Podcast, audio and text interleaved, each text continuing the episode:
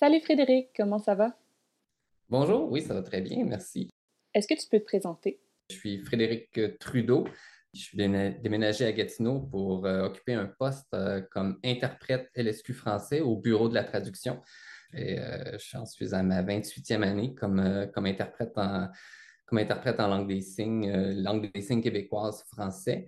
J'ai une formation en interprétation, donc un certificat en interprétation visuelle de l'UCAM. J'enseigne aussi, je suis chargé de cours au programme de la majeure maintenant à l'Université euh, du Québec à Montréal. J'ai commencé très jeune en interprétation pour la bonne raison que mes parents sont sourds.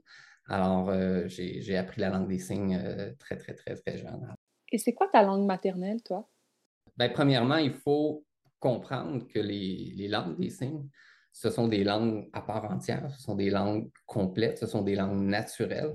Quand moi je suis né, je suis grandi, j'avais quand même, les gens parlaient autour de moi. Euh, je n'étais pas dans un, environnement qui communiquait uniquement euh, en, langue des, signes québécoises. Aujourd'hui, ben, j'aurais tendance à dire que je suis bilingue, donc j'ai deux langues maternelles. Donc, j'ai vraiment la langue des signes québécoises et le français. Si on m'avait posé la même question il y a 20, 25 ans, je ne t'aurais pas répondu que la langue des signes québécoises était une de mes deux langues maternelles. Et c'est quoi les paramètres corporels utilisés pour communiquer dans la langue des signes?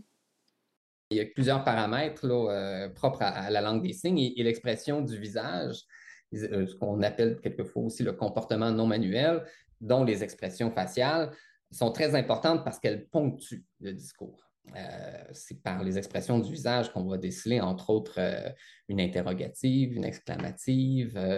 il y a des aspects structurels, et non pas juste paralinguistiques, mais vraiment des aspects structurels de la langue euh, qui sont en lien avec les expressions du visage. Alors, ça, ça limite beaucoup des fois la compréhension euh, pendant quand je communiquais en signe euh, avec des amis sourds pendant la pandémie, si je les voyais, et puis bon, on, des fois on le retirait, le masque, parce que parce qu'on n'avait on, n'avait pas trop trop le choix.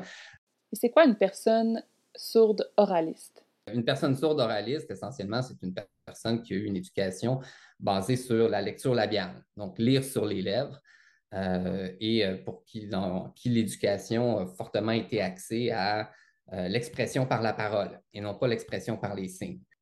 La lecture labiale complète d'autres moyens d'adaptation. Souvent, ce sont des personnes aussi qui tablent beaucoup sur leur reste auditif.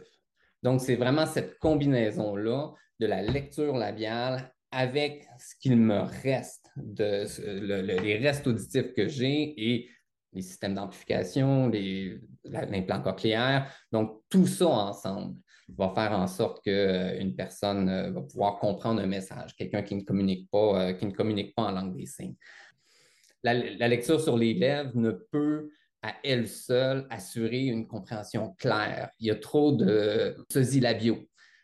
donc, l'exemple le, plus le plus frappant, c'est bon, le, le, le man, le bœuf puis le p. Donc, le moule, boule, poule. Euh, il n'y a aucun moyen de discriminer sur les lèvres la différence entre ces trois sons-là.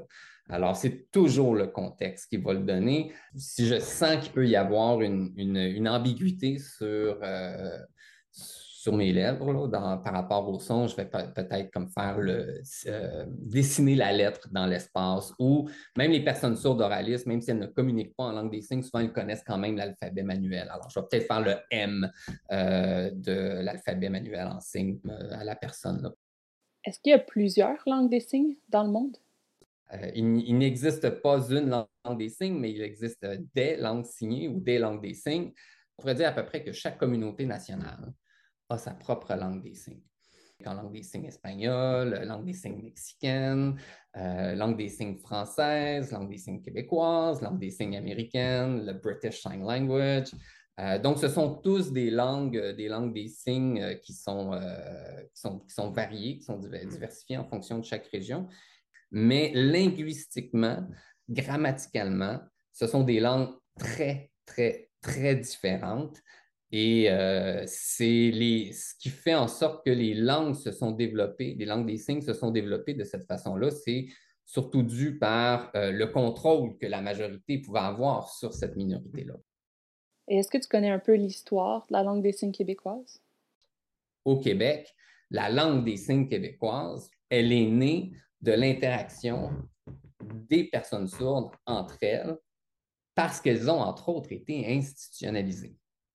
Donc, le fait de rassembler autant de personnes sourdes ensemble, euh, et donc des personnes sourdes qui communiquaient entre elles de façon naturelle en langue des signes, même si le système d'éducation dans lequel on les mettait avait pour objectif non pas de développer la langue des signes entre elles, mais au contraire, souvent de les éduquer à comprendre le français, à lire sur les lèvres. C'était l'éducation formelle qui était donnée à ces, euh, à ces personnes-là, à ces personnes sourdes-là. Elles communiquaient d'une façon avec laquelle elles étaient, elles étaient à l'aise. C'est ce qui est devenu finalement quelque part la langue des signes québécoise. Une langue pour qu'elle puisse se développer, elle doit être échangée en par, par une communauté. Quelquefois, il y a plusieurs signes différents pour référer au même concept qui sont utilisés par différents membres de la communauté.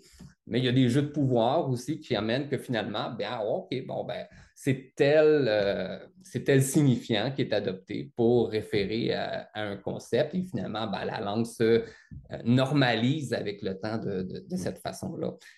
La langue des signes québécoises est utilisée on pourrait dire au Canada français, euh, parce que c'est la même langue des signes québécoise qui est utilisée euh, dans l'Ontario français et même au Nouveau-Brunswick euh, dans, les régions acadiennes francophones. c'est parce que, parce que c'était des personnes sourdes qui étaient institutionnalisées tout à la même, au même endroit. On faisait pas, si tu étais euh, un enfant sourd d'une famille franco-ontarienne, tu étais probablement euh, allé à Montréal. Mais ces personnes-là ramenaient dans leur région ensuite les conventions. Puis euh, dans le reste du Canada, il y a donc la langue des signes américaine, qui est, je te dirais, l'autre langue majoritaire et qui est la même langue qui, est utilisée aussi aux États-Unis. Naturellement, il y a des régionalismes, mais ça demeure quand même la même langue dans tout le reste du Canada et aux États-Unis la, langue des signes françaises a, joué un, grand rôle dans le développement autant de la langue des signes américaine que de la langue des signes québécoise. Mais la langue des signes américaine demeure beaucoup plus proche de la langue des signes québécoise parce que euh, c'est des langues qui ont été beaucoup plus en contact. Donc, euh, elles ont quelque part un, tronc commun. Euh, on pourrait dire, sur le plan lexical, près d'une vingtaine de pourcents, sur 20 à 25% sur les termes les plus utilisés. Est-ce que la langue a évolué avec le temps? Les langues des signes évoluent très rapidement. Très, très, très rapidement. Euh, premièrement, ben, c'est une langue qui ne s'écrit pas. L'écrit, à quelque part, contribue à figer une langue, hein, du moins à, avoir, à contribuer à une certaine stabilité de la langue. Euh, c'est parce qu'on a des références d'une époque, donc on peut, on peut les utiliser à travers le temps. les, langues des signes ne s'écrivent pas le, fait qu'elle ne s'écrivent pas, ça, fait en sorte aussi que les conventions linguistiques changent euh, assez, assez souvent. Pas pour les termes de base, mais pour des termes techniques. Euh, alors, des fois, ben, il peut y avoir certains signes qui étaient adoptés à une certaine époque qui faisaient peut-être, euh, qui, je pense à, des, termes, par exemple, nationaux comme chinois, africain, euh, qui faisait référence à des, aspects physiques qui passeraient moins bien aujourd'hui. Euh, on, va s'entendre, chinois, c'est moi, quand je l'ai appris toujours comme ça quand j'étais jeune, je veux dire, c'est peut-être se brider les yeux avec les mains. Euh, ça, c'est chinois. c'est bon, maintenant, si je, ne le ferai, je ne le ferai plus de cette façon-là. Mais c'était comme ça que c'était fait dans la communauté sourde. Alors, de plus en plus aussi, la communauté sourde adapte ses signes parce qu'elle a bien compris que ben, euh, on ne va pas, faire, va pas commencer à se brider les yeux euh, en parlant toujours des Chinois. Donc, il y a de nouveaux signes qui font référence à des vêtements plus traditionnels des Chinois. Mais c'est ça, la langue évolue, euh, évolue beaucoup, évolue rapidement. Il y a combien de personnes qui utilisent la langue des signes au Québec? Souvent, on entend une statistique. On dit qu'une personne sur dix souffre de déficience auditive. Donc, un problème de surdité. Ceci étant dit, il n'y a pas une personne sur dix qui communique en langue des signes. Le, chiffre qu'on peut sortir à peu près, c'est qu'une personne sur 100 de C, une sur 10, donc une personne sur 1000. Euh, donc, euh, si on prend le 10 de, personnes qui ont une surdité, on pourrait dire, euh, une personne, si on prend le 1 sur 10 de toute la population, ben, ce 10 là de la population, il y en a une personne sur 100 qui communiquent en langue des signes. Ce qui fait 1 sur 1000. Dans une population au Québec là, de 8 millions, on peut arriver à euh, un chiffre d'à peu près euh, 8000 locuteurs à peu près euh, de la langue des signes. il y en a moins qui communiquent en langue des signes aujourd'hui qu'à une époque. C'est intéressant parce que autant que les langues des signes gagnent en notoriété dans la population, il y a de moins en moins de locuteurs euh, dont c'est la langue maternelle et de communication quotidienne. La communauté sourde, pendant longtemps, son principal cheval de revendication, c'est nous ne sommes pas une minorité en situation de handicap. Nous sommes une minorité linguistique et nous désirons avoir un système qui s'adapte à nous en tant que minorité linguistique, qui n'a pas choisi d'être une minorité linguistique, mais qui l'est. Versus de plus en plus où il y a des personnes sourdes pour qui ben, la langue des signes ben, devient comme un, outil ou un bagage parmi un ensemble de moyens d'adaptation. Et à quoi ça ressemble la syntaxe comparée au français écrit? Premièrement, ben, la langue des signes, euh, c'est une langue qui euh, s'exprime dans l'espace. En français, on a généralement sujet, verbe, complément, hein, la structure de base. Euh, en langue des signes, on irait plus sujet, objet, verbe. Le verbe à la fin. Le principe de base, c'est qu'on dispose des éléments de la phrase dans l'espace et à la fin, on les met en relation. D'où l'idée que le verbe, l'action, est probablement la dernière chose qu'on exprime parce qu'on a besoin que les choses soient placées dans l'espace. Donc, Pierre donne une pomme à Marie. Ce que je ferai en premier, c'est donc faire le signe de Pierre pour définir Pierre, que je placerai à ma gauche. Ensuite, je mettrai Marie à ma droite. Ensuite, je ferai le signe de pomme. Et au final, je fais le signe de la pomme que Marie donne à Pierre. Donc, le mouvement de, mon signe donne qui part de euh, ma gauche vers ma droite, alors que j'ai placé Pierre et Marie euh, à gauche, à, à, droite respectivement avant, bien, le fait de donner de un à l'autre, ça fait en sorte que ben, c'est lui qui donne à elle. Euh, de la même chose, il y a des signes comme ça qui sont ce qu'on appelle des signes directionnels. Donc, donner. Donc, si je le fais le signe de moi vers toi, ou on, suppose que la deuxième personne, elle est en face de nous, ben, on, donner, c'est je te donne. Et si je pars de quelqu'un qui est de, en face de moi vers la première personne, donc ça, c'est tu me donnes. Naturellement, une langue des signes, ben, c'est la grammaire, c'est beaucoup plus complexe que ça. Euh, et plus on maîtrise la langue, plus on peut s'éloigner de la structure de base. Hein. Plus on maîtrise le français, moins on a besoin de faire sujet, verbe, complément pour chaque phrase. On peut, les complexifier. Euh, alors, ce n'est pas vrai, effectivement, que le verbe est toujours, toujours systématiquement à la fin dans les, euh, dans les phrases lorsqu'on est dans des communications usuelles, quotidiennes. Mais à la base, c'est ça. C'est quoi les difficultés quand tu interprètes du français à la langue des signes?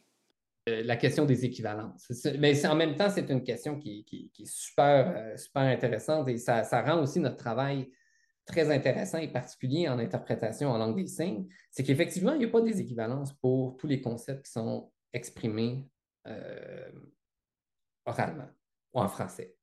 Mais ce n'est pas parce que la langue des signes n'a pas les ressources pour exprimer ces concepts-là, c'est plutôt que la connaissance s'est développée en langue orale. Hein. Euh, et euh, quand la connaissance se développe dans une certaine langue, bien souvent d'autres langues qui, euh, qui, font moins partie de, cet ensemble de langues plus privilégiées pour, pour l'avancement des connaissances, mais souvent ces autres langues-là, ce qu'ils font, c'est des emprunts. Or, la question se pose, c'est comment on emprunte d'une langue orale vers une langue signée? L'alphabet, c'est quelque chose qui appartient aux langues orales. Alors, l'épellation est une forme de, est une forme d'emprunt qu'on utilise, qu'on peut utiliser. Toutefois, en interprétation, c'est sûr qu'on a ce désir d'intelligibilité du message vers la personne qui, reçoit. Et c'est sûr que si j'épelle quelque chose euh, qui ne fait aucun sens pour, pour la personne euh, qui est en face de moi, euh, ben, je vais quand même essayer, dépendamment de la visée d'interprétation, de, m'assurer de peut-être euh, ajouter une courte explication sur le terme. Donc là, on, peut paraphraser. Quelquefois, on va, euh, dépendamment, si ce n'est pas un terme technique qui, doit être apprise par la personne sourde, on peut uniquement paraphraser pour s'assurer que le concept est transmis. Est-ce que les temps de verbe existent? Dans la langue des signes québécoise? Il y, a, une ligne du temps. en interprétation, hein, qui va de derrière moi jusqu'en avant de moi, qui est une ressource qu'on utilise pour situer à quelque part le, temps. Cette fonction-là de, conjugaison de temps de verbe, propre aux langues linéaires, se traduit plus par une gestion autant de la ligne du temps que de l'espace discursif. Donc, il n'y a pas de conjugaison de verbe au sens, euh, au sens qu'on le comprend en français.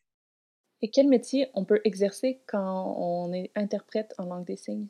Euh, au Québec, il, y a, comme deux grands créneaux en interprétation. Il y a ce qu'on va appeler le, le, socio-communautaire qui va jusqu'à conférence et tu as le scolaire. Alors, c'est vraiment le fait de euh, pouvoir suivre des cours au cégep et à l'université. C'est ce qui a ouvert les premiers services d'interprétation au Québec. En 1982, avec le service d'aide à l'intégration des élèves au cégep du Vieux-Montréal. Et à partir de la fin des années 80, on commençait à s'ouvrir des services régionaux d'interprétation pour tout ce qui n'était pas scolaire. Donc là, on ouvre le besoin on ouvre le service aux, personnes qui veulent rencontrer leur médecin, rencontrer leur avocat. Euh, là, on est dans, ce qu'on va appeler l'interprétation socio-communautaire un peu plus. Et là, ces premiers services-là se sont ouverts. Euh, alors, et plus ils se sont développés plus il y a eu de besoins, tout simplement en interprétation parce que les revendications étaient là. Et, euh, le gouvernement du Canada a ouvert pas mal ses services en interprétation en langue des signes fin des années 90 pour les débats à la Chambre des communes. Ce n'est pas vraiment possible pour un interprète en langue des signes de commencer sa carrière au niveau de la conférence. Euh, un interprète doit passer par ce moment où il est en contact avec la communauté et souvent, bien, les interprètes n'ont pas le niveau de langue requis pour faire de la conférence en partant. Ils doivent à quelque part continuer à, s'améliorer continuellement et de le faire justement au contact de la communauté sourde. Rendu où je suis dans ma carrière, je pense que c'est correct. Mais quelqu'un qui commence en interprétation doit avoir ce, ce lien-là avec la communauté, puis ça passe entre autres par soit le scolaire ou le socio-communautaire. Et est-ce que c'est différent quand on interprète des paroles d'une chanson? Il y a eu une personne au Super Bowl qui a fait une interprétation d'une chanson de Rihanna. Hein? C'est quoi interpréter? Hein? Interpréter à la base, c'est offrir une, forme de performance. Quand une personne fait un, tel spectacle, va interpréter une chanson d'un spectacle, on est moins dans la, la traduction que euh, l'adaptation. Il y a un travail supplémentaire qui est fait qui ne relève pas de la traductologie, ou du moins, en tout cas, pas strictement. C'est la raison pour laquelle, dans des événements comme au Super Bowl, l'idéal, c'est que ce soit une adaptation, d'essayer de voir un peu, oui, le sens du message, mais essayer aussi d'apporter un équivalent sur le plan formel. Hein. Euh, donc, s'il y a des rimes, dans la chanson d'origine, on va essayer de faire un équivalent de rime dans l'adaptation. et une rime dans l'adaptation, ça peut être de garder la même configuration manuelle qui revient. Et comment on devient interprète? Est-ce qu'il y a des formations? L'Université de Montréal offre des cours, l'UQAM aussi offre des cours, il y a le euh, SLCB, l'Institut Raymond Devoir aussi. Naturellement, il y a eu une tangente dans les dernières années aux cours en ligne la pandémie, euh, la pandémie a, beaucoup, beaucoup joué là-dessus. Euh, je recommande fortement d'apprendre en présence. C'est sûr que si on reprend l'enseignement de la langue des signes tel qu'on le fait en classe, en présence, et qu'on fait juste le transposer euh, en ligne, c'est plutôt difficile, mais il y, a, beaucoup de travail qui a été fait, je pense, dans, les trois, trois, dernières années pour essayer d'adapter un peu justement cet enseignement-là. Puis il y a aussi, en langue des signes, je te dirais, il y a toute la question la tridimensionnalité de la langue hein, qui, qui, se perd un peu là, euh, quand, on regarde ça sur un écran. Euh, c'est plus difficile pour un interprète en langue des signes d'interpréter un message signé à l'écran euh, plutôt quand la personne en face à face, à une, bonne, courte distance qu'on voit très très bien. C'est beaucoup plus difficile de le faire même si c'est la, réalité de plus en plus des interprétants.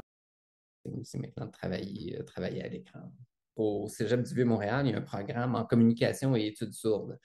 Puis, euh, c'est un programme où on peut aussi apprendre la langue des signes. Euh, mais c'est un programme plus complet où il y a des cours sur l'histoire des sourds, sur la culture sourde, sur la communication interculturelle. Et dans ce programme, il y a euh, un cours de stage. Et ce n'est pas des stages professionnels, on parle de stage, c'est un cours en communication. Alors, ce qu'on fait, c'est qu'on envoie, on, envoie les étudiants dans le milieu communautaire. Merci beaucoup d'avoir participé à l'épisode. Est-ce que je peux savoir où on peut te suivre sur les réseaux? J'ai ma propre page Facebook là, euh, sur mon compte LinkedIn.